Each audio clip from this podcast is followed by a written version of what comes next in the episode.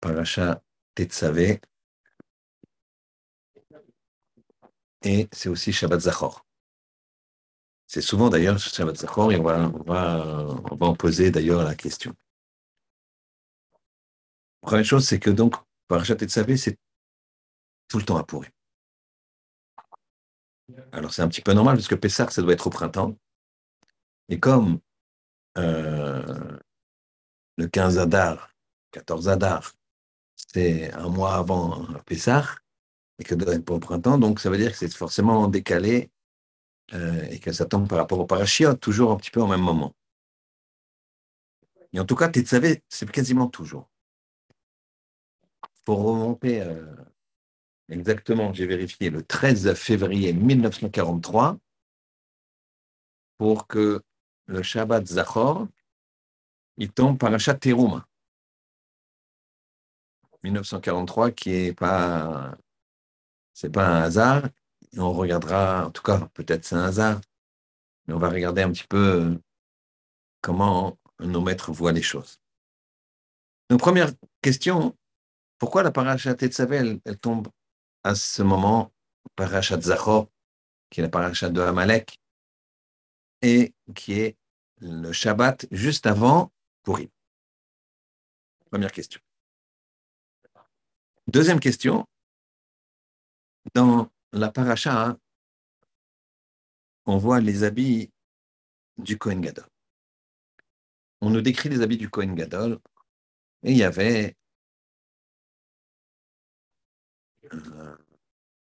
un manteau, un me'il, il y avait une robe, il y avait une ceinture, il y avait des michnasayim, des caleçons. Il y avait eu 8 habits pour le Kohen Gadol, 4 pour un Kohen normal et 8 pour le Kohen Gadol. Magnifique habit. Maintenant, ces habits-là, nous dit la Torah, ils faisaient expiation pour le peuple.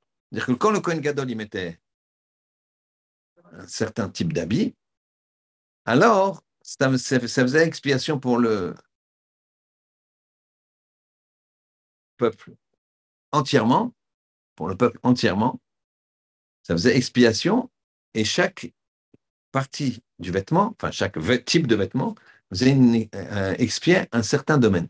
Par exemple, les michnasayim, on peut comprendre, les pantalons, les caleçons, ça expiait les problèmes de mœurs. Quelqu'un qui est problème de mœurs, on peut bien comprendre, puisque c'est la partie basse du corps. Le tzitz, au contraire, le tzitz, c'était un bandeau en or sur lequel il y avait marqué Kodesh Lachem, saint pour Akadosh Baruch Hu. Ça, on expiait l'effronterie. On expiait l'effronterie.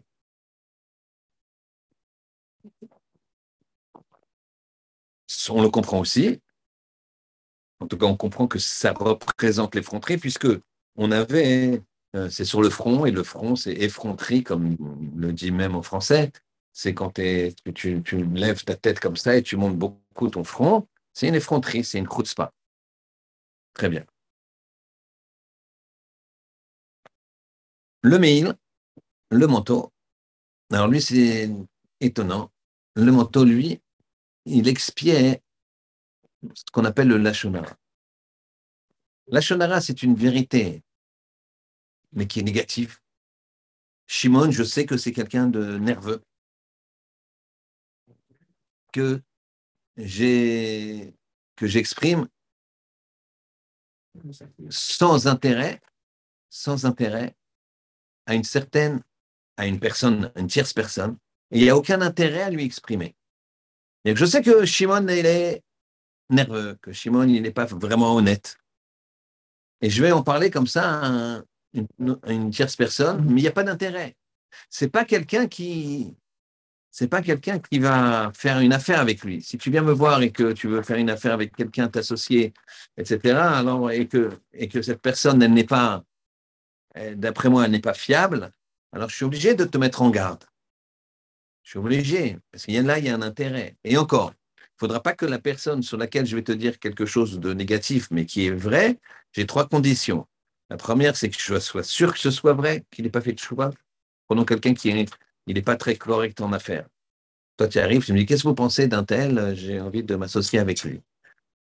Alors, je dois vérifier si un tel en question, il n'a pas fait de chouva, il a peut-être fait de chouva. Les gens, ils tombent, ils font une erreur, et le problème de honnêteté une fois. Pourquoi il ne faut pas mettre un tampon de voleur? Donc, je vérifie s'il a fait de chouva ou pas. S'il n'a pas fait de chouva, je vérifie si c'est vraiment vrai, quoi. Et troisième chose, je dois savoir si moi, je n'ai pas un petit kiff, entre guillemets. Si, par exemple, ce monsieur-là, il m'a arnaqué un jour, d'accord? Et à ce moment-là, je suis content de le dire. T'empêcher de faire des affaires avec lui, là, c'est pareil, je ne pourrais pas le dire. Maintenant, j'ai une mitzvah de te mettre en garde.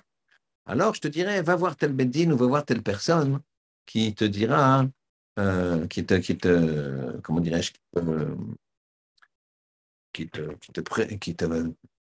renseignera sur cette personne. Très bien. Donc, le me'il, le manteau, il préservait de la Lashon Hara.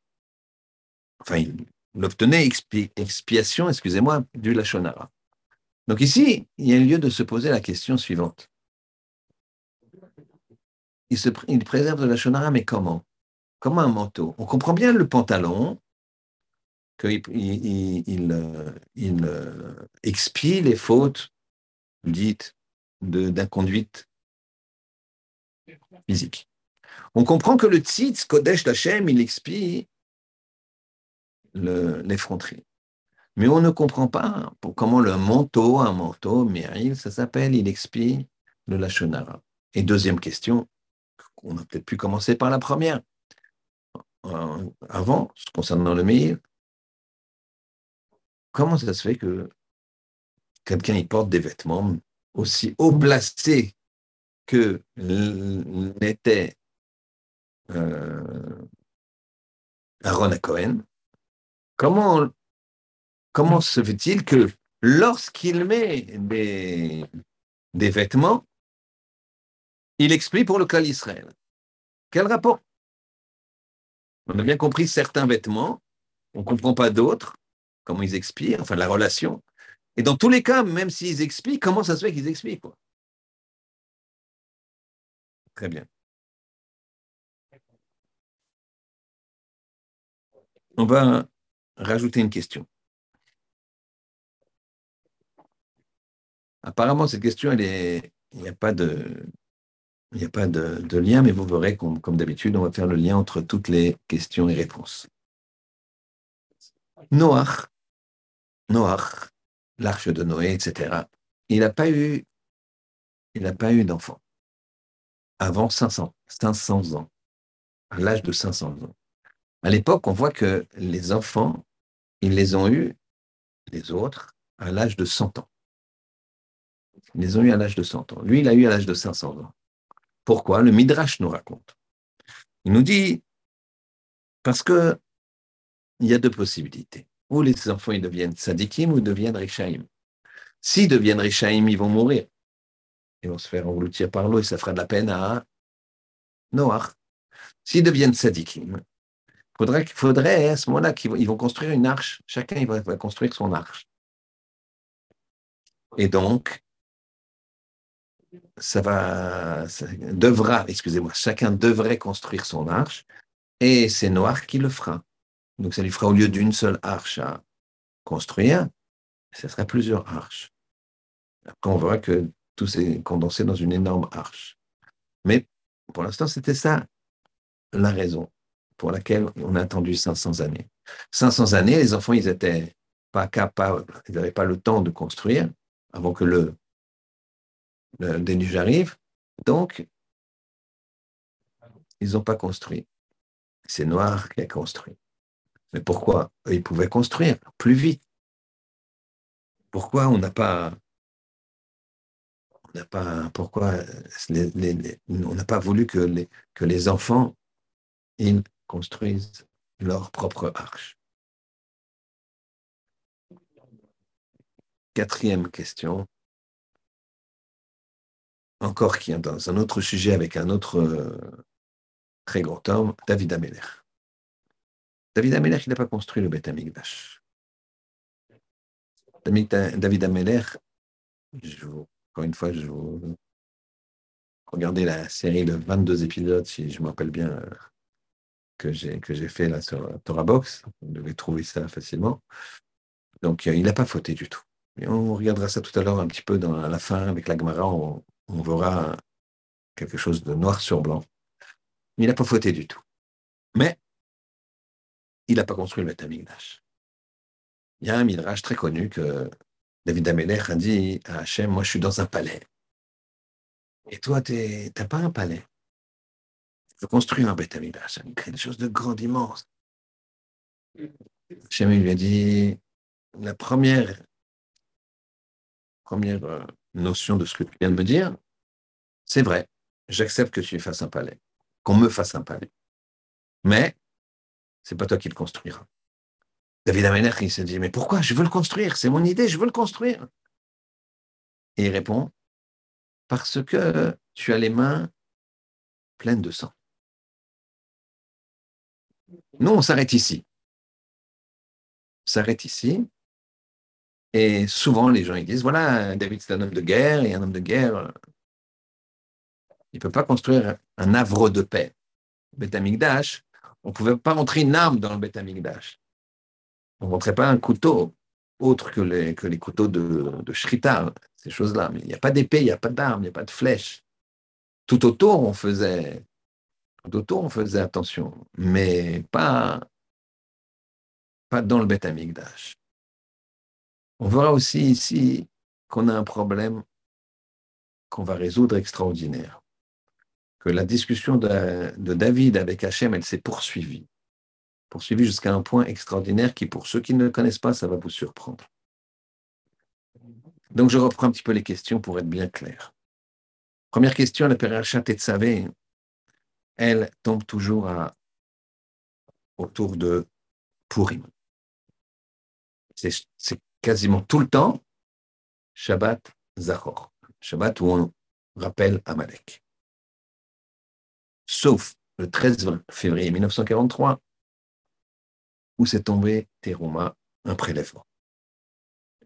Deuxième question, les habits du Kohen Gadol, ils faisaient expiation. Alors, première question, sous-question, comment ça se fait qu'ils font expiation? Deuxième question, chaque vêtement expiait pour quelque chose de bien explicite. Les pantalons sur les mœurs, le tzitz pour l'effronterie, et le manteau, on nous dit, c'est pour le Lashon Hara. Quel rapport de mettre un manteau par rapport au Lashon Hara? Troisième ou quatrième question, puisque dans les vêtements, on a deux questions. On a la question comment les vêtements ils peuvent expier, et deuxièmement, comment ça se fait que le manteau il expie le Lashon Hara.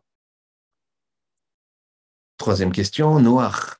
Ses enfants n'ont pas construit. Il a eu des enfants à 500 ans, contrairement aux autres personnes qui avaient des enfants à 100 ans, pour être proche du déluge et que ses enfants soient tzadikim et n'aient pas à construire l'arche. Parce que s'il avait fallu construire une arche, c'est Noach qui aurait construit l'arche et pas eux. Pourquoi? Ils avaient qu'à construire une arche. Quatrième question, ou événement, David HaMelech, il a l'idée de construire un temple pour Hachem. Hachem lui dit non, tu as les mains pleines de sang. Et lui dit, tu as fait la guerre. Alors, pour commencer à donner des éléments de réponse, on va comprendre quelque chose. Il y a une fois un homme,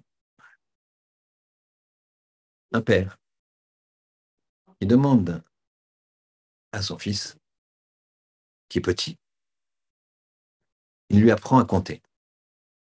Il lui dit, mon fils, je t'ai expliqué hier les additions et tout, alors maintenant on va essayer de passer, je vais te poser des questions. Alors le père, il a 3 pommes devant lui. Il dit à son fils, voilà, je te donne une, plus une pomme, plus une pomme. On en a combien? Le fils, il dit 4. Écoute, je répète, je te donne une pomme, plus une pomme, plus une pomme. Tu en as combien? 4. Il voit des voitures de son fils, des petites voitures, en 3 voitures. Il dit, voilà, je te donne une voiture, une deuxième voiture, et encore une voiture. Il y en a combien? 3. Ah, bravo. Il répond 3. Il dit bravo. Donc, il reprend les pommes. Il dit, alors, je te donne une, et encore une, et encore une. Combien t'en as? 4. Le père, il s'arrache les cheveux. Et il dit, là, il ne s'énerve pas parce qu'il ne faut pas s'énerver. Vous savez que vous êtes futur papa. D'accord? Pour les papas qui m'écoutent, savoir que l'impact d'une réflexion sur un enfant, c'est fondamental. Je vais vous expliquer pourquoi. Parce que prenons une personne de 30 ans. Il lui arrive un événement, cette personne de 30 ans. Cet événement, il dure 15 minutes. C'est 15 minutes sur 30 ans. On est d'accord? La proportion, même si c'est désagréable, ça reste 15 minutes sur 30 ans. Ce qui fait que c'est pondéré. Pour ça, c'est ce qu'on appelle l'expérience. Quand on a 60, ça fait 15 minutes sur 60 ans, donc tu relativises. Encore plus. Alors qu'un enfant qui a 6 ans, 7 ans, 8 ans, 15 minutes pour lui, proportionnellement, c'est beaucoup par rapport à ce qu'il a vécu. Donc, il faut savoir qu'il faut faire très, très attention avec les enfants. Ah, je lui ai fait une petite réflexion, il s'est vexé. Mais tu as fait une réflexion d'un enfant de 5 ans qui est vexé pendant 1 heure. 1 heure dans la vie de quelqu'un qui n'a vécu pour l'instant que 5 ans, c'est énorme. C'est pas 1 heure, toi, qui est le père, qui a 45 ans. Ça va, il ne faut pas en faire un fromage. Pour toi, peut-être. Pour lui, non. Alors, c'est une parenthèse, puisqu'on parlait de l'enfant. Donc, on répète. L'enfant, il dit à son père, pour les pommes, alors que son père lui donne 3 pommes, il dit, j'en ai 4. Alors, le père, il lui dit, je ne comprends pas. Je t'ai donné, là, les 3 voitures. Quand je t'ai donné les 3 voitures, tu m'as dit, j'ai 3 voitures. Maintenant, je te donne 3 pommes, tu me dis, enfin, il ne disait pas le chiffre toi, je te donne une, plus une, plus une, tu me dis 4. Je te dis, combien tu en as? Et tu me dis 4. Et là, extraordinaire, l'enfant, il sort une pomme de sa poche, il dit, j'en ai 4, papa, regarde. J'en avais déjà une que maman m'a donnée. Quel rapport avec nos questions? Quel rapport avec nos questions? D'accord? Mais c'est rigolo, mais en même temps, c'est vrai. C'est-à-dire qu'il faut faire très attention quand il y a une discussion entre 2 personnes. Parfois, tu discutes et on ne parle pas de la même chose. Réfléchis à ce qui est caché.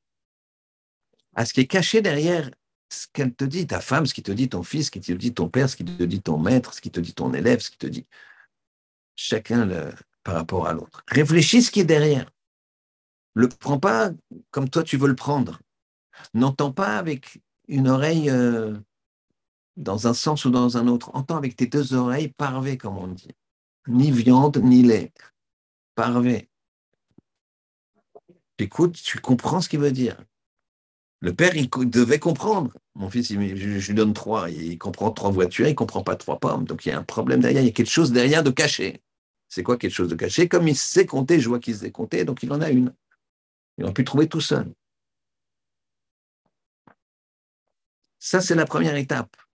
Parce que tout ce qui est Pourim, tout ce qui est Parashat Tetzaveh, tout est caché. pour ça qu'il faut apprendre à regarder le secret, découvrir le secret qui est en soi, qui est en l'autre, qui est dans les éléments. Parashat Tetzaveh, il n'y a pas une fois le mot de Moshe Rabbeinu. Le Midrash nous dit que parce que Moshe Rabbeinu, au moment du veau d'or, il a dit « Hachem, efface-moi de ce livre si tu te sépares de ce peuple ». Hachem, il ne s'est pas séparé du peuple, mais comme Moshe, il a parlé, alors il a effacé de ce livre Tetzaveh. Très bien. Mais en même temps, il y a un paradoxe, messieurs. C'est que Moshe, il est ultra présent. « Ve'asita et tu feras, ve'asita et tu feras », il s'adresse à lui, il est grave. Donc on ne le cite pas, certes, mais il est ultra présent. C'est une paracha où on s'adresse quasiment à lui tout le temps. Dans d'autres parachiotes, on a des breaks, on s'adresse à... Là, c'était lui la star. Mais il est caché. La même chose. On va lire la Megila Esther lundi soir, si Dieu veut, et mardi matin. Esther, c'est caché. D'ailleurs, ce mot Esther, c'est caché. Puisque les astir, soter, tout ça, c'est la racine de caché. L'astir, c'est caché. Soter, c'est enfoui, etc. Ça veut dire caché.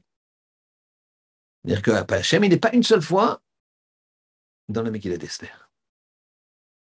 C'est-à-dire qu'ici, tu dois regarder, tu dois avoir la capacité d'ouvrir les yeux pour regarder ce qui est caché. Parce que ce qui est caché, c'est ça qui va te faire grandir. Et des fois, c'est très peu caché. Mais ce n'est pas ce que tu vois. Ce n'est pas ce que tu comprends.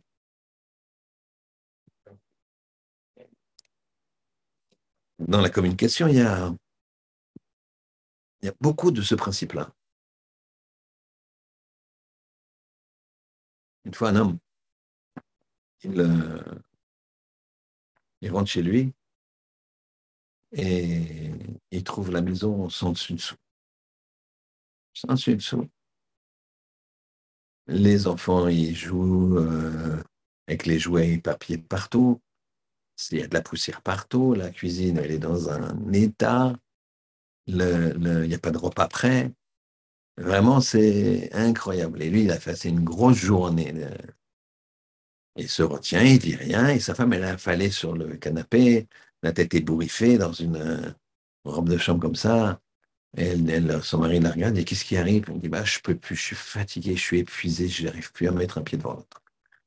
Et lui, il lui dit, c'était dommage, chérie, moi, je voulais t'amener au restaurant. Alors, à ce moment-là, elle dit, non, mais je rigole. Et à ce moment-là, lui, il répond, moi aussi, je rigole. C'est-à-dire, ici, cet homme-là, il a donné la mauvaise réponse. Sa femme, elle a envie d'aller au restaurant. Maintenant, elle ne lui demande pas, il faut qu'il comprenne. Cherche la chose cachée. Ne cherche pas à t'échapper de la chose. Sûr, c'est une blague. Mais une fois, ce n'est pas une blague. La personne, elle voit les choses devant elle, mais elle ne les interprète pas bien. Alors, c'est pareil. Nous, si on ouvre les yeux, on doit voir Akadosh Baruch Hu. Dans la Megillah d'Esther, c'est des miracles tout le temps. C'est des comment dirais-je, un fait divers, mais on voit la providence divine, comme on dit. Il y a eu le Vashti, et Achashverosh, il était sourd, et elle est là, il a manqué de respect. Après Aman, après ceci, cela, c'est incroyable. C'est que de la providence divine. Maintenant, il n'y a pas Hachem dans la. Si tu ne cherches pas ce qui est caché derrière, eh bien, tu ne vas pas trouver. Tu vas dire non, c'est un fait divers. Et c'est là où on te dit ouvre les yeux. Il faut ouvrir les yeux. C'est ça le principe. Le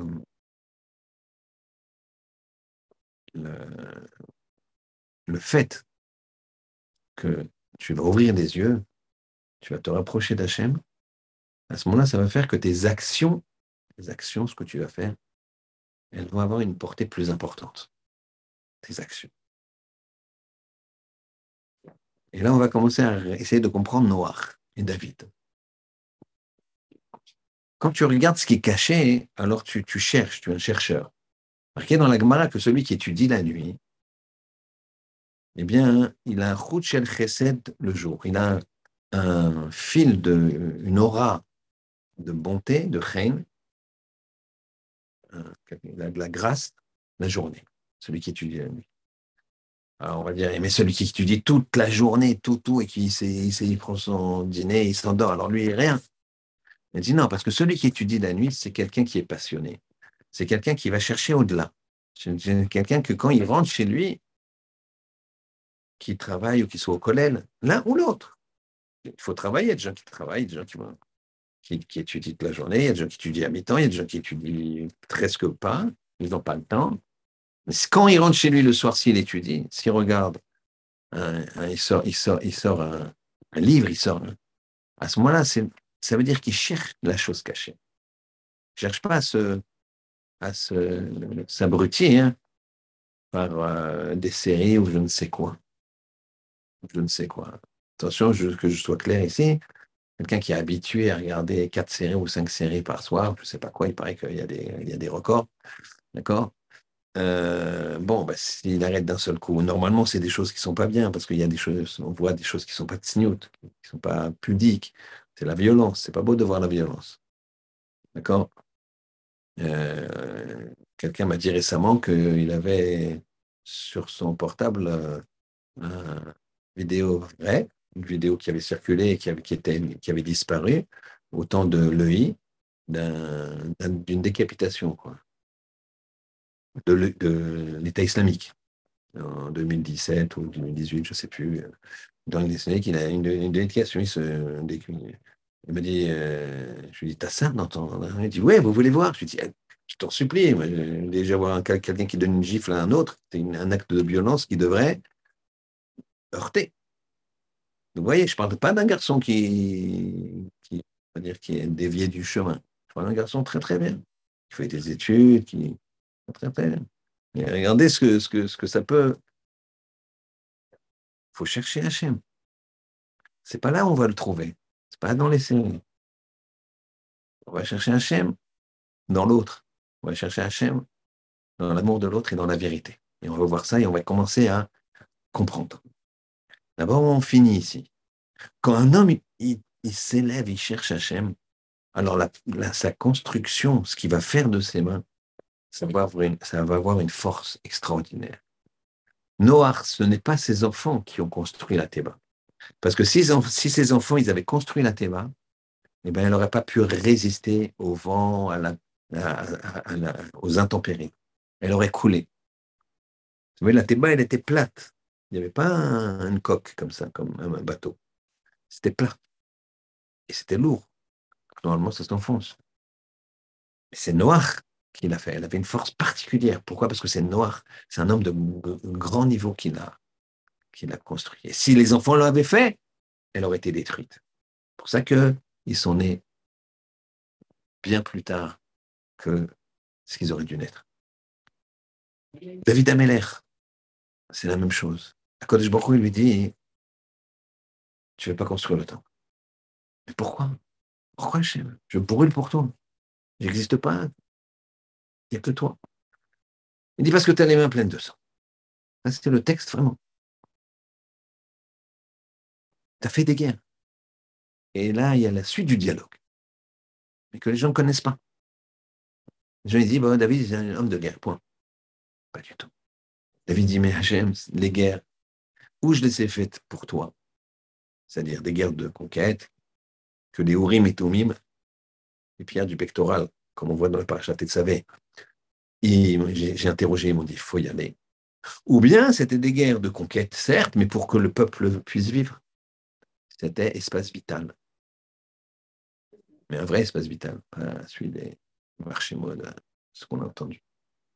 C'est pas étonnant non plus qu'eux, ils aient étudié ça. La fête de Pourim et les nazis, c'est Amalek. Donc c'est très très lié, il y a beaucoup de ressemblances. Mais dans le sens contraire, la fourba. Ils ont pris espace vital de David, c'est un vrai espace vital. Et lui, c'était pas pour détruire, c'était pour conquérir et pas détruire les autres, mais conquérir des terres. Donc, je l'ai fait que pour toi, Hachem. Et plus que ça, je me suis retenu de toute réaction. Un homme, quand il gagne à la guerre, c'est un état second. C'est un état second. Vous voyez bien que l'homme, il a en lui ce qu'on appelle une mida de Ashrata. Ashrata, ça veut dire de destruction. Cette mida-là, cette mida de destruction qu'on a en nous, on doit l'avoir contre nous-mêmes, c'est-à-dire contre le Yetzerara qui est en nous. Pour ça qu'Hachem, il a mis cette mida de Ashrata. Maintenant, vous voyez bien que cette mida de Ashrata, elle est souvent orientée malheureusement vers l'autre. Ne serait-ce que pour une place de parking, là-bas, il peut tuer l'autre. Mida de Ashrata. D'accord ? On voit bien la haine qu'il y a, même dans les jeux, football ou je ne sais pas quoi, ils se détestent. Pourquoi ? Je veux gagner, je veux t'avoir. C'est une mida de Ashrata qui surgit. Et donc, quand il y a la guerre, cette mida de Ashrata, elle est... Parce qu'en plus, le gars en face, il veut ma peau. Donc, c'est lui ou moi, donc j'y vais. Donc, quand il y a cette mida de Ashrata, il y a souvent des exactions. Parce que là, on est hors de nous, entre guillemets. Je ne cautionne pas, je vous analyse. Chez les Juifs, il n'y a pas ça. On se maîtrise. Mais celui qui se maîtrisait le plus... Pas la moindre pensée, pas le moindre énervement, pas la moindre volonté de... et pas la moindre joie d'avoir explosé toutes les armées en face, David. Il fait la mitzvah, il se maîtrise complètement. Donc il dit, Hachem, mais c'est ce sang-là, je l'ai apporté pour toi. Car rêve, j'ai rapproché de toi, j'ai fait un corban, c'est un corban ça. Il n'y a pas plus grand corban que ce que j'ai fait. Hachem lui dit, c'est vrai. Bien sûr. Mais c'est pour ça que tu ne peux pas construire le temple. Je ne comprends pas. N'est pas ce que je vais t'expliquer. Dans mon monde, tout est en dualité. Bereshit, c'est le bête, c'est une dualité. Et donc, tu sais très bien, David, que si un homme, il est à plus 1000, c'est qu'il pouvait être à moins 1000. C'est sûr. Peut-être qu'il peut aller à plus 2000. Mais en tout cas, s'il est arrivé à plus 1000, il peut être à moins 1000. C'est propre. Maintenant, un homme qui construit quelque chose et qui a plus 1000, eh bien, ce qu'il a construit aura une valeur de 1000. Pour détruire cette chose qui a plus 1000, il faut que autour de cet élément, les gens ils soient à moins 1000. Sinon, ils ne peuvent pas détruire cette chose. Or, toi, si tu construis le Beit HaMikdash, tu seras tellement haut, que ce Beit HaMikdash, il sera très haut. Il a la valeur de ta création. Et donc, il sera, donc on va... garder des plus 1000. Pour les détruire, il faut aller à moins 1000. Mais malheureusement, tes enfants et la descendance de Bnei Israël, ils vont fauter. Je serai obligé de détruire le temple. Pourquoi ? Pour passer ma colère du clan d'Israël sur ma propre maison. Donc si tu l'as construit, d'accord, il reste. Mais eux, ils ne restent pas. Alors qu'est-ce que tu veux ? Il dit, mais pourquoi il ne reste pas ? T'as qu'à la détruire ? Je ne peux pas. Entre guillemets, je n'aime pas tout. Parce qu'il sera à plus 1000. Et à cette époque-là, le maximum auquel peut arriver un homme, c'est à plus 800. Et le clan d'Israël, à ce moment-là, il sera arrivé à moins 800. Donc, je ne peux pas, avec moins 800, détruire quelque chose de 1000. C'est comme ça que j'ai créé le monde. La dualité parfaite. Donc, si tu construis le temple, il est indestructible. C'est pour ça que les fondations sont toujours là, parce qu'il a dit, mais je veux. Hachem lui a dit, tu fais les fondations. On voit encore, qu'on visite et tout. Ça existe encore. C'est David qui les a construits. Le reste, terminé. Donc, qu'est-ce qu'on voit ici ? Qu'un homme, il dépend de ses actions. Et que les actions d'une personne dépendent de la personne. Plus la personne est haute, plus les actions Elles sont hautes. Et on commence à essayer de comprendre.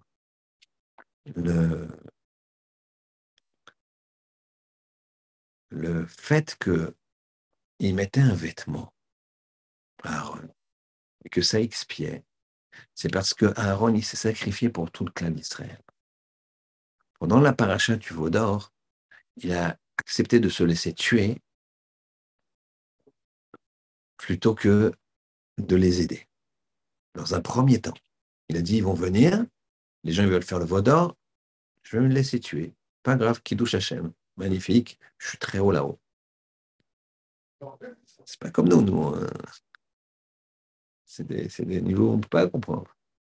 Rabbi Akiba, quand il se faisait dépecer, et Talmidim, il tremblait, Rabbi, il dit, Shema Israël. Et jusqu'à là, il dit, mais toute ma vie, j'ai attendu de tout ton yetzera tov yetzera ufron nafshecha chol levavcha ufron nafshecha. Toute ta vie. Je me dis, quand est-ce qu'arrivera le moment où je pourrai donner ma vie pour Hachem, le prouver? Maintenant, ça vient, et c'est le Zman Kriyat Shema, c'est toplissime. Laissez-moi. Et l'autre, il lui enlevait la peau comme ça. Donc, on ne comprend pas ça. Mais Aaron, lui, s'est laissé. Et puis après, il a réfléchi à Aaron. Il dit, mais si je me laisse tuer, eux, ils vont faire exploser le peuple. Ils auront tué Aaron. Ils avaient déjà tué Chou, le second. Moshe Rabbeinu, il a laissé deux. Aaron et Chou. Quand il était monté chercher les tables de la loi. Et la Torah. Il était chercher la Torah. Et il s'est dit, mais s'il me tue, Hachem, il va jamais leur pardonner. Donc il a dit, je vais avec vous. Je perds mon Léolam Haba. Je ne peux pas mourir à Kiddush Hachem. Mais je vous sauve. Hachem, il dit, à ce point-là, maintenant, tu t'es élevé avec cette action que tu as faite. Quand tu mettras des vêtements, ils prendront une autre dimension. Tu pourras expier pour eux. Comprends maintenant mieux comment les vêtements, à l'instar des actions qu'on fait, quand c'est un homme très, très, très grand, ben ces vêtements, ils ont un impact. Et comme lui, il s'est sacrifié pour le peuple, alors il y a le peuple d'un côté, il y a Aaron de l'autre. Il est capable d'expier pour le peuple. Et avec ses vêtements, parce que lui, il a ses actions qu'elles s'entraînent. Le vêtement, comme l'objet, des fois on voit des ventes de grands rabbanim d'objets. Alors, il y a des gens qui n'aiment pas ça, mais il faut savoir qu'il y a une Kedusha. Après, je ne sais pas si quelqu'un l'achète et qu'il n'a pas le niveau. Je ne sais pas si cette Kedusha, elle reste. Il y a une histoire avec le Ben Ishraï, je crois. Quelqu'un lui a mis cette filine et sans lui dire. Et le lendemain, il a trouvé que cette filine, il y avait un problème. Il n'avait plus la Kedusha parce que la personne qui l'a mis, elle n'était pas adéquate. Je ne me rappelle plus de cette histoire vraiment. Mais en tout cas, il y a une Kedusha dans l'objet de la personne. C'est sûr. Dans une salle où on étudie la Torah, ça reste, l'énergie, elle reste. Le rabbi de Tzitz, un jour, il est rentré dans une ville et il passe devant une maison et il sent une odeur de Gan Eden. Il dit à ses chassidim, il y a une odeur de Gan Eden dans cette maison. Il frappe à la porte. Un juif qui lui ouvre. Il dit bonjour. Bonjour, Rebbe. Il dit je peux entrer dans ta maison parce que il y a quelque chose, il y a une odeur du Gan Eden. Il lui dit oui, bien sûr, ma maison est à vous, regardez. Le Rebbe de Tzitz, il s'approche d'une armoire et dans l'armoire, il y a des vêtements. Il y a un petit vêtement un petit peu noir comme ça, une manche comme ça qui dépasse. Il dit, c'est de ce vêtement-là. Sors-moi ce vêtement-là, s'il te plaît. Et là, il rougit. Le propriétaire de ce vêtement rougit. Il baisse les yeux et dit, mais sors-le-moi, s'il te plaît. Ce vêtement, il sent l'odeur du Gan Eden. Il lui sort, c'était une soutane. Est-ce que c'est une soutane? C'est l'habit des curés. L'autre, c'est l'habit des curés. Tu sais, les curés. L'habit. Ce qu'ils mettent les curés. C'est quoi ça qui chante le Gan Eden? C'est l'enfer qu'ils font. Ils se prosternent à un acrobate. C'est débile. Donc, c'est quoi ça? Alors, il lui dit, il raconte l'histoire de cette soutane, c'est pas possible. Il dit, Rebbe, raconte-la-moi, s'il te plaît. Bon. Rebbe, il demande, il la raconte.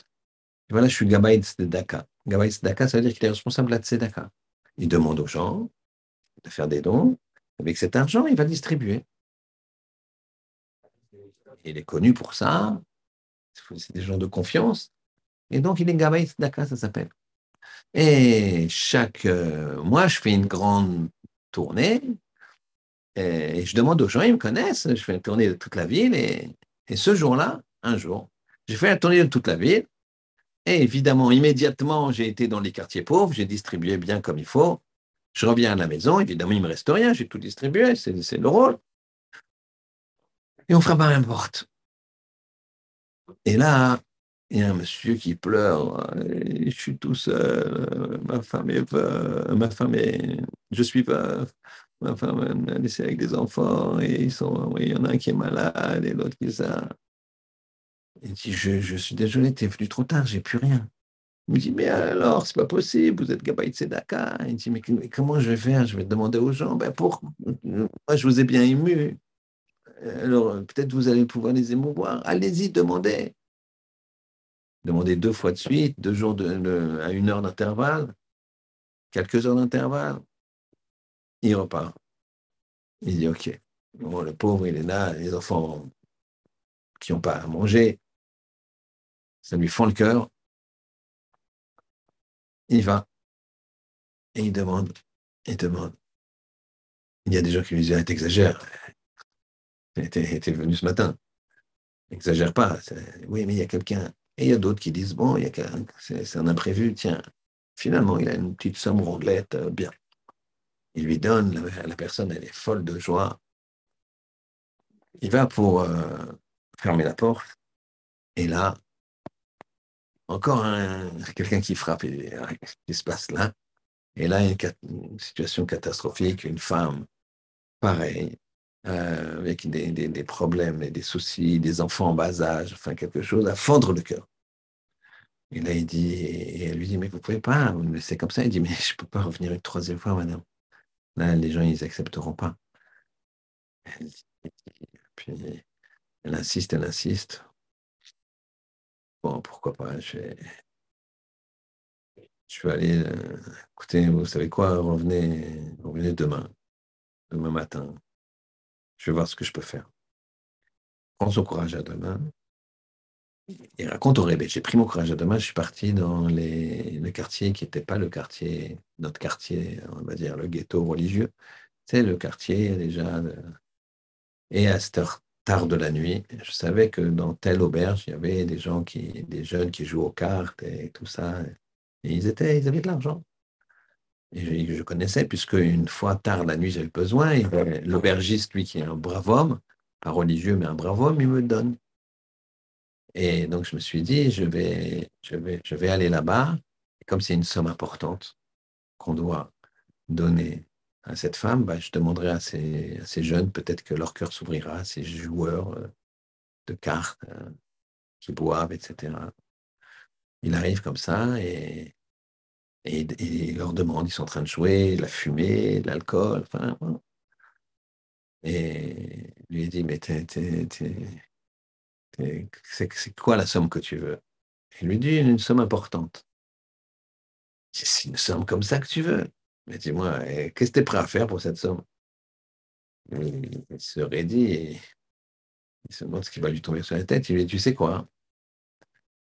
Je suis d'accord de te donner toute la somme.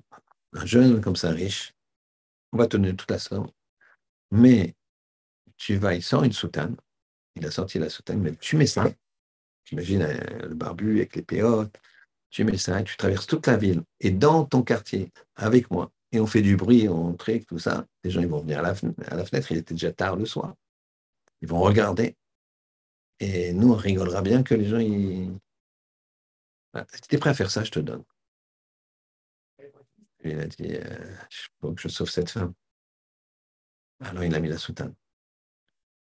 Et là, c'était, il m'a dit, j'ai eu la honte de ma vie. Et les gens, ils étaient là. Et ils disaient, mais qu'est-ce que tu fais? T'exagères? Comment? Tu me réveilles? Les gens. D'autres gens qui l'ont regardé avec un air de pitié. Comment il s'est fait? Il doit être sourd, etc., etc. Bref, c'était... Vous imaginez.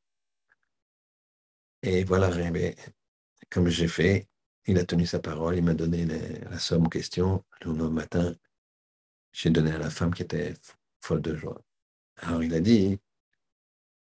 Cette soutane, elle sent un Gan Eden. Et elle lui a dit, l'histoire ne s'arrête pas là. Il lui a dit à ses élèves, et à la Chevra Kadisha, il dit, le jour où il va mourir, il faut l'enterrer avec la soutane. Il faut le couvrir de la soutane. Des années plus tard, je crois 50, 60, 70 ans, un petit siècle plus tard, les Polonais, ils ont eu besoin de faire une route dans le cimetière juif. Ils ont accepté que les Juifs fassent ce qu'on appelle l'écouté à Tsamot. Ils ne sont pas faits à la sauvage.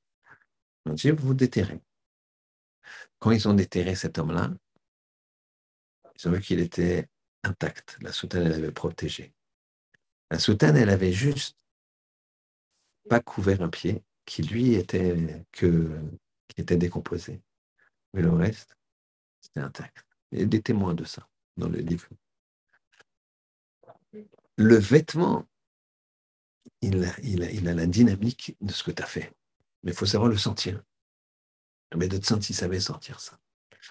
Aaron, comme il s'est annulé pour le clan d'Israël, il s'est complètement annulé pour le clan d'Israël. Alors quoi? Alors maintenant, quand il met un vêtement, ce vêtement, il prend toute une dimension. Et il est capable d'obtenir l'expiation. On commence à mieux comprendre. Maintenant, pourquoi le manteau va réparer le Lashon Hara? Quel rapport le manteau Lashon Hara? Écoutez bien, c'est fondamental. Le manteau, quand tu fais du Lashon Hara sur quelqu'un, tu l'enveloppes d'un manteau. Tu l'enveloppes d'un manteau. D'ailleurs, une expression qui s'appelle « je vais lui tailler un costume ». C'est cette idée-là. Tu l'enveloppes d'un manteau, tu as dit ce type-là, il n'est pas bien, ce type-là, c'est un raté, ce type-là, il n'est pas très honnête, ce type-là, il n'est pas très carré, ce type-là, il n'est pas très fiable. Pourquoi tu parles comme ça? Pourquoi tu parles comme ça? Et que le Balatanien, il dit que chaque juif, c'est un diamant. Chaque juif, c'est un diamant. Le problème, c'est que c'est un diamant, parfois, qui est dans la boue et qui est mal taillé. Donc, il faut un qui sort de la boue. Faut le laver, faut qu'il se lave, et ensuite tu le tailles. Il se taille lui-même. C'est les épreuves, c'est l'effort qu'on fait. Il se taille. Mais chaque juif, c'est un diamant. Pourquoi tu mets sur ce diamant? Tu mets un vêtement de crasse. Tu l'enveloppes dans quelque chose de mauvais. Pour ça que le me'il, il enveloppait la personne de quelque chose de positif. Il montrait même le me'il, comment, dans sa confection, il montrait même le me'il, comment il fallait se protéger du Lashon Hara. Pourquoi? Parce qu'il était doublé. Il y avait une doublure tout le long du me'il. Tout le long du me'il. Pour dire que, qu'est-ce que tu dois faire quand tu as envie de faire de Lashon Hara? Tu fais ça. Tu doubles les lèvres. Là, je ne peux pas parler. Tu doubles les lèvres. Tu fais un ourlet. Comme ça, c'est pour ça que le me'il, il avait une doublure. Ça, c'est le principe. Donc là, on comprend bien. On comprend bien comment le manteau, il peut... comment dirais-je, expier le Lashon Hara. Dernière idée avant de conclure, c'est la suivante. Mais Aaron, c'est vrai qu'il s'est sacrifié une fois. Mais comment je peux faire une liaison directe entre lui et le clan d'Israël? Il ne vaut rien, lui, pour lui, il ne vaut rien par rapport à l'Israël, comme Moshe. Moshe, c'est encore plus qu'Aaron. Tu mets tout le cas d'Israël d'un côté, tu mets Moshe de l'autre, c'est pareil. Pourquoi ? Parce que Moshe, il s'annulait pour le moindre juif.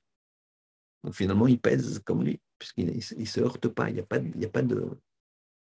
Parce que Rabotai, Adam, nous, on est tous la Neshama d'Adam Arishon. Adam Arishon, il avait une Neshama. Cette Neshama, d'un certain niveau, elle a explosé. Et donc, nous, on est une partie de Neshama. C'est-à-dire que chaque juif, pourquoi c'est ton frère ? Pourquoi on est Arevim les Élazés ? Pourquoi on est garant l'un de l'autre ? Parce qu'on est la même personne.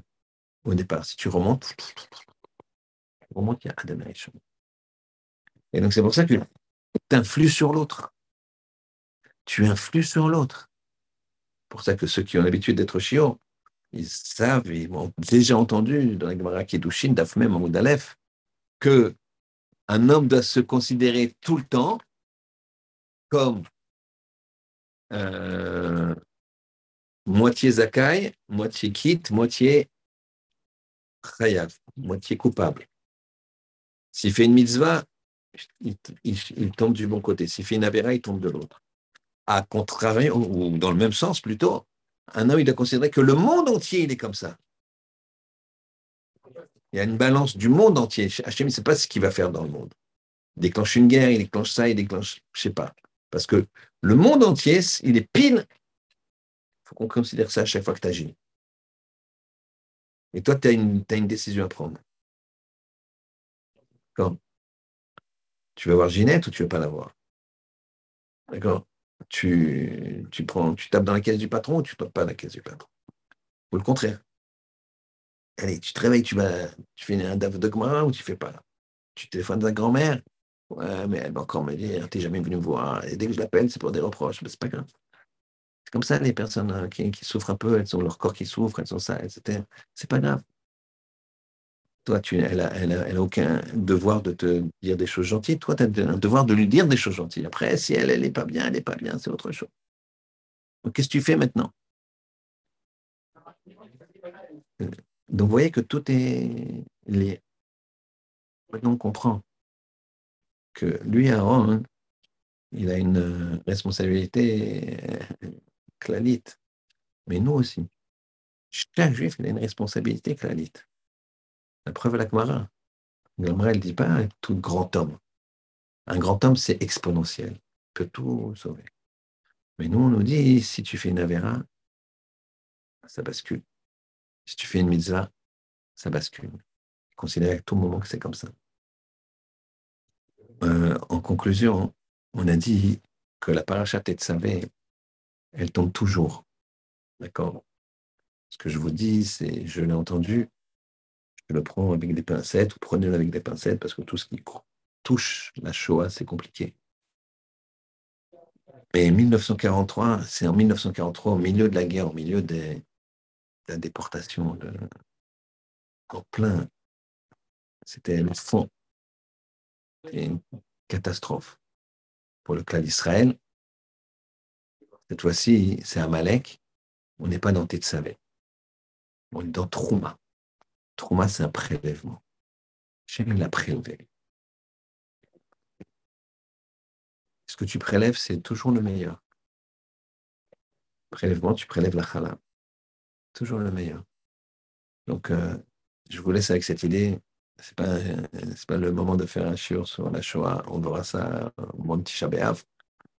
Peut-être, et un shiur, c'est un grand mot, c'est des sujets très, très compliqués. Mais, il faut apprendre à bien regarder. Vous comprenez ? Il y a la pomme, elle est dans la poche de l'enfant. D'accord ?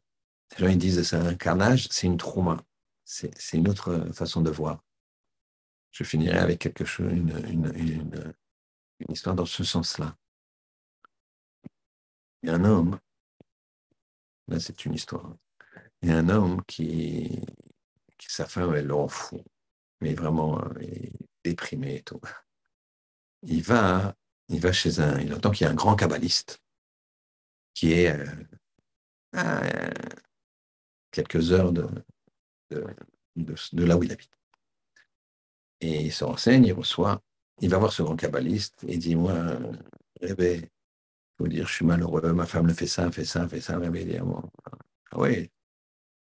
Bon, qu'est-ce que tu veux que je fasse pour toi? Il me dit, Rebbe, je voudrais que vous fassiez une grande malédiction, qu'elle meure. Rebbe, il le regarde, il réfléchit, Rebbe, et puis il me dit, tu sais quoi, j'accepte. Mais attention, il y a une condition. Il faut que pendant 1 mois, puisqu'elle va mourir dans 1 mois, tu lui fais tout ce qu'elle veut. Tu es gentil avec elle, tu lui fais des cadeaux, tout ce qu'elle veut. Tu ne rates pas une seule fois. Même si elle t'envoie des scuds, tu ne rates pas une seule fois. Tu rates un truc, tu dis une réflexion, c'est fini, ça ne marchera pas. Il arrive chez lui, il commence à « Bonjour chérie » avec un bouquet de fleurs. Alors évidemment, elle lui dit « Tu veux te racheter de quelque chose là? Qu'est-ce qu'il y a? Tu veux me dire que… » « Non, chérie, voilà. » « Mais ne fais pas la vaisselle. Assis-toi, t'as l'air fatigué. » « La vaisselle. Tac, la soirée. Je te fais couler un petit bain, c'est bien. T'as la prendre. Moi, je vais... Le matin, laisse-moi, tu ne vas pas te baisser faire des lits, je vais faire moi. » Et puis après, elle rentre de son travail. Elle dit « Regarde, je t'ai préparé le repas. » Comme ça, 1 jour, 2 jours, 3 jours, 4 jours, tous les jours avec un petit cadeau. Le Shabbat, au cadeau. Et puis elle, à force de pour 1 jour, 2 jours, 3 jours, 4 jours, 10 jours comme ça, sans faillir, bon, elle devient gentille. Elle commence à rendre les trucs et tout ça. Elle commence à se promener, elle commence à avoir une complicité. Ils se découvrent, ils se redécouvrent. C'est vrai qu'on a, avec notre travail, tout, on a laissé passer le temps. Non, mais chérie, t'es la plus belle, t'es ceci, t'es cela. Ne regrette rien, au contraire, c'est toi qui... Et donc, quand... Et puis, ils vivent sur un nuage comme ça, les deux, comme un bonheur absolu. Évidemment, tout d'un coup, ils se rappellent de la Klala, de ce qu'il a dit au Rebbe. Ça fait 29 jours et demi. Il prend sa voiture, il veut absolument arrêter le Rebbe. Il y a des embouteillages et tout. J'imagine le film. Et puis, il arrive, le Rebbe, il arrive enfin, il reste 1 heure. Il arrive dans la maison du Rebbe, il ne voit pas la foule, il dit ah là, il n'est pas là, il s'apprêtait de toute façon à douler tout le monde. Il ne voit pas qu'il y a de la foule, il voit comme qu'il y a des chassidim comme ça. Il dit le Rebbe est où? Il n'est pas là? Il dit non, il n'est pas là. Qu'est-ce qu'il fait? Il a dit qu'il voudrait rester seul, il fait quelque chose d'incroyable. Il a besoin d'être seul, de se concentrer parce que c'est vraiment incroyable. Il dit non, pas où il est parti. Par ce chemin-là, mais il nous a dit de ne pas le suivre. Il court. Il voit la montre comme ça. Tu sais, imagine quand tu rates l'avion, là, tu vois que les portes vont fermer. Mais là, c'est le cœur qui bat. Il court, il a les larmes qui coulent. Il dit non, qu'est-ce que j'ai fait? Mais qu'est-ce que j'ai dit? Et puis il voit que finalement, ça s'est passé. Il voit le Rebbe enveloppé d'un talit de dos. Et quand le Rebbe ne voit pas, le voit pas. Et le Rebbe, il se tourne un peu. D'un air de satisfaction comme ça, comme s'il avait réussi à faire ce qu'il voulait. Il lui dit, non, Rebbe, vous n'avez pas fait ça. Il dit, quoi? Il dit, ah, toi? Il dit, oui, Rebbe, vous avez prié pour la femme, elle meurt. Je dis, tu crois que je priais ça?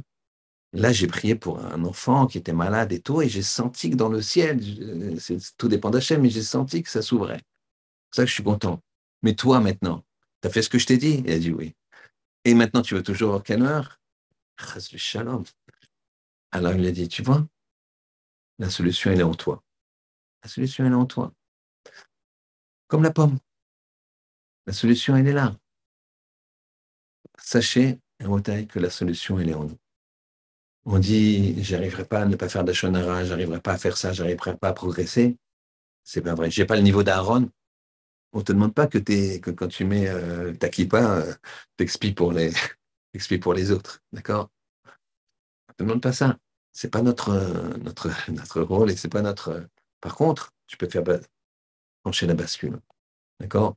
Tu es célibataire, tu es même marié, mais tu es célibataire et tu tiens proprement, tu tiens correctement.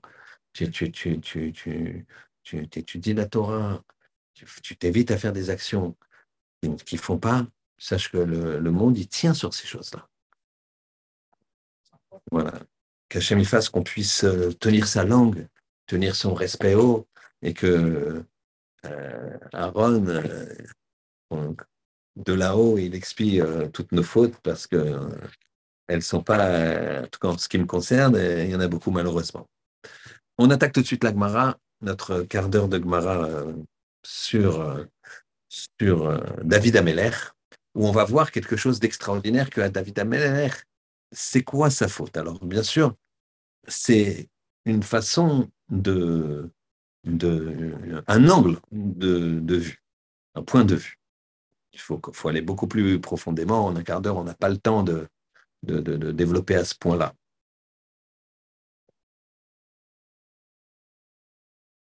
Alors, tout en haut, vous avez la petite marque rouge. Amar Rabbi Yehuda Amar Rav. Il a dit Yehuda nom de Rav. Leolam al yavi Adam atzmo. Leolam, toujours, al yavi Adam atzmo, qu'un homme ne se considère pas, d'accord, ne demande pas, qu'il n'amène pas sur lui exactement l'idée nisayon, des épreuves, qu'il ne demande pas des épreuves. Charé David Melech Israël, car David, le roi d'Israël, et via Tzmoli de Nisayon, il a demandé sur lui-même des épreuves. Venirchal, il est tombé. Amar Lefanav, il a dit devant lui, Ribono Shelola, les initiales, maître du monde. Mipnema Omrim Eloke Avram, Eloke Yitzhak, Eloke Yaakov. Pourquoi on dit Dieu d'Avram, Dieu d'Yitzhak et de Yaakov dans la Mida? Ve'en omrim Eloke David. Et on ne dit pas Eloke David.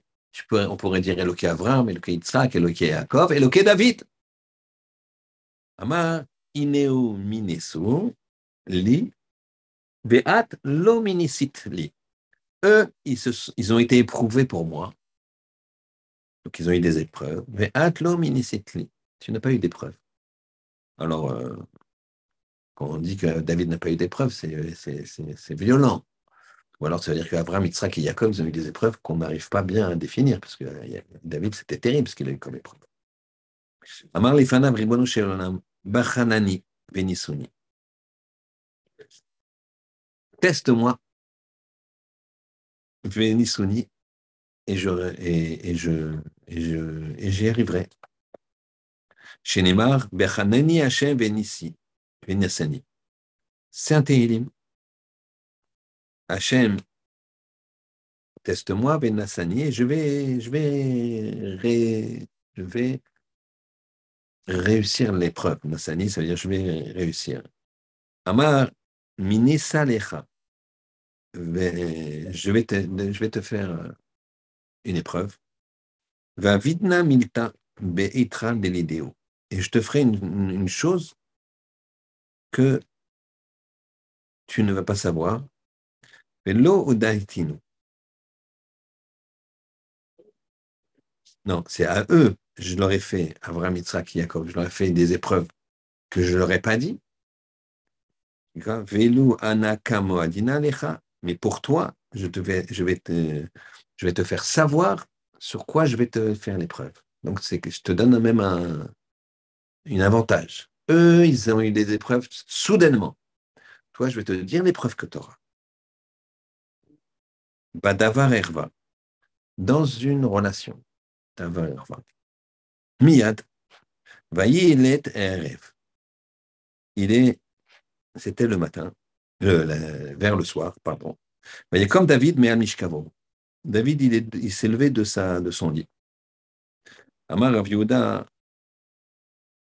Shafach Mishkavo Shel Laila, les Mishkavo Shel Yom. Il a renversé le lit du matin pour faire le lit de la nuit pour faire le lit du jour. C'est-à-dire c'est une expression jolie pour dire qu'il a été avec une de ses femmes la journée, parce que comme Hachem lui a dit, je vais t'éprouver sur un problème de Herva, sur un problème dont tu seras attiré par. D'accord? Alors, il a été avec, comme ça, il s'est dit, ça apaise. Mais Nitalma Mimeno, Alacha. Il a oublié une Alacha. Et c'est extraordinaire.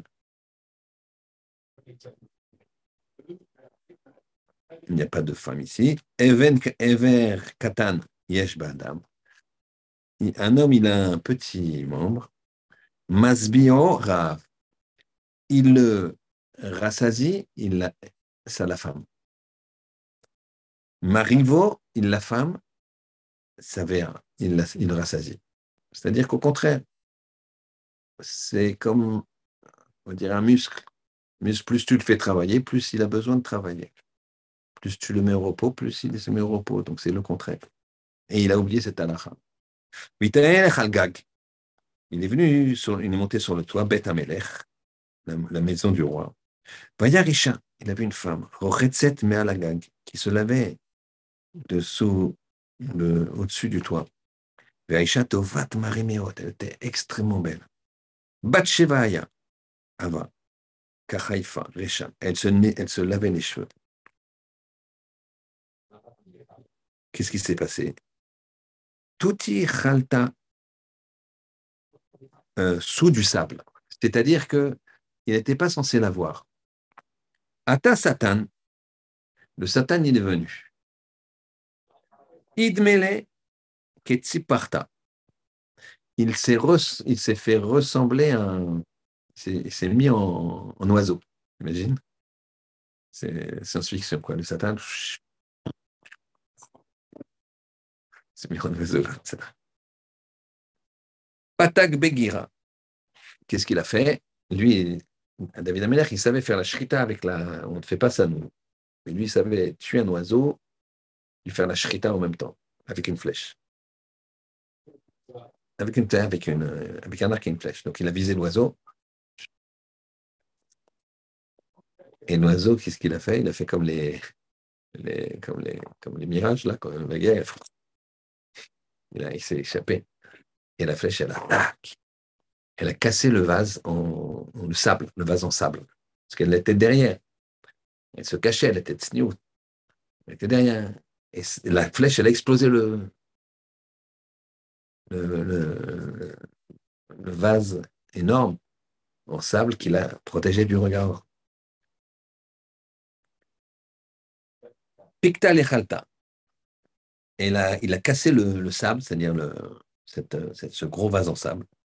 Iglé, elle s'est dévoilée, donc elle a été visible. Vechazia, il l'a vue. Miyad, immédiatement. Regardez bien le principe de ce qu'elle va dire, la Gemara. Vaishlar David, il l'a envoyé. Vayidrosh Lisha, il a demandé qui c'est cette femme. Vayomer alo zo Batsheva bat Eliam. C'est Batsheva bat Eliam.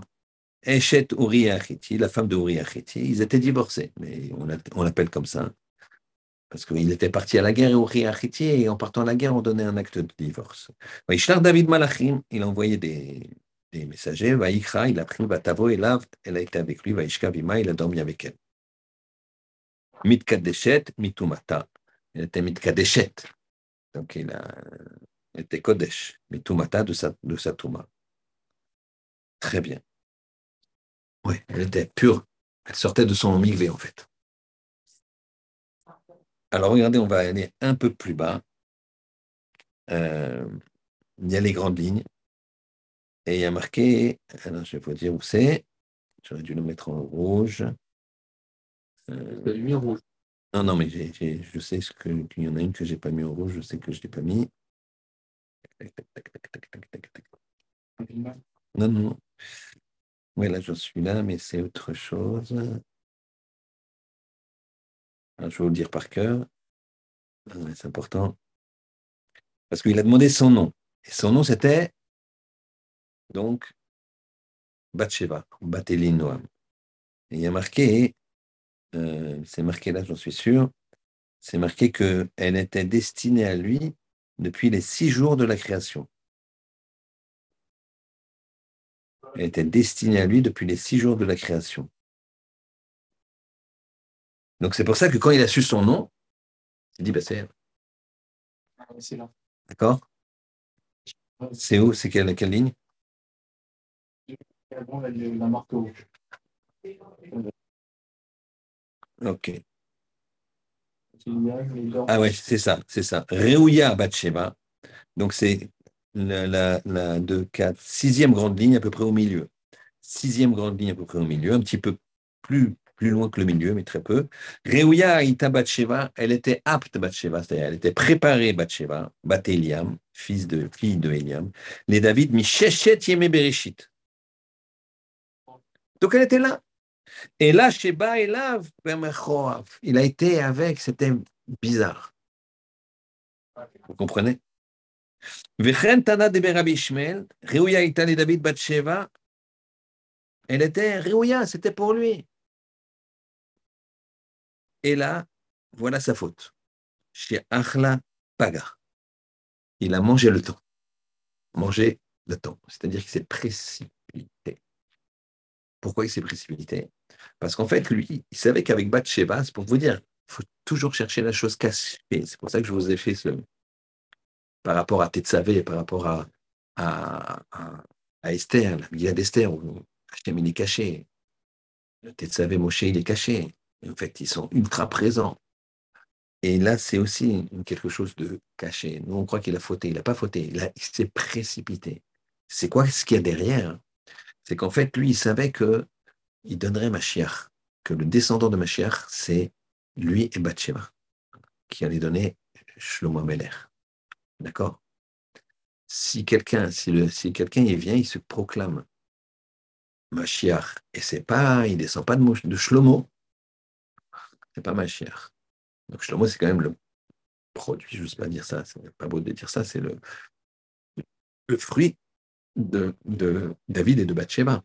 Donc ça ne peut pas être quelque chose de bizarre. Seulement, comme David, il a vu qu'il savait que c'est Mashiach qui viendrait, et Mashiach, c'est quoi Mashiach? C'est la fin des épreuves du peuple juif. On n'arrête pas d'avoir des épreuves. Des enfants qui se font écraser par des voitures, des gens qui se font tuer. Ça n'arrête pas. Tout ce qu'on ne sait pas. Donc David, il n'en pouvait plus. Il dit Hachem, quoi, c'est avec elle que je vais faire ma chiare tout de suite. Achlapaga. Il a mangé son... s'est précipité. C'est la seule faute, rien d'autre. Mais par zèle pour le clan d'Israël. Voilà, messieurs.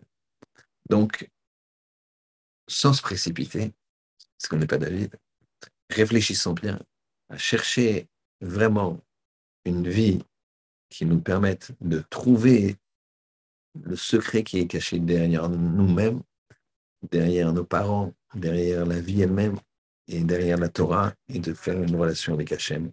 Shabbat Shalom. Et Pourim Sameach. Merci, messieurs.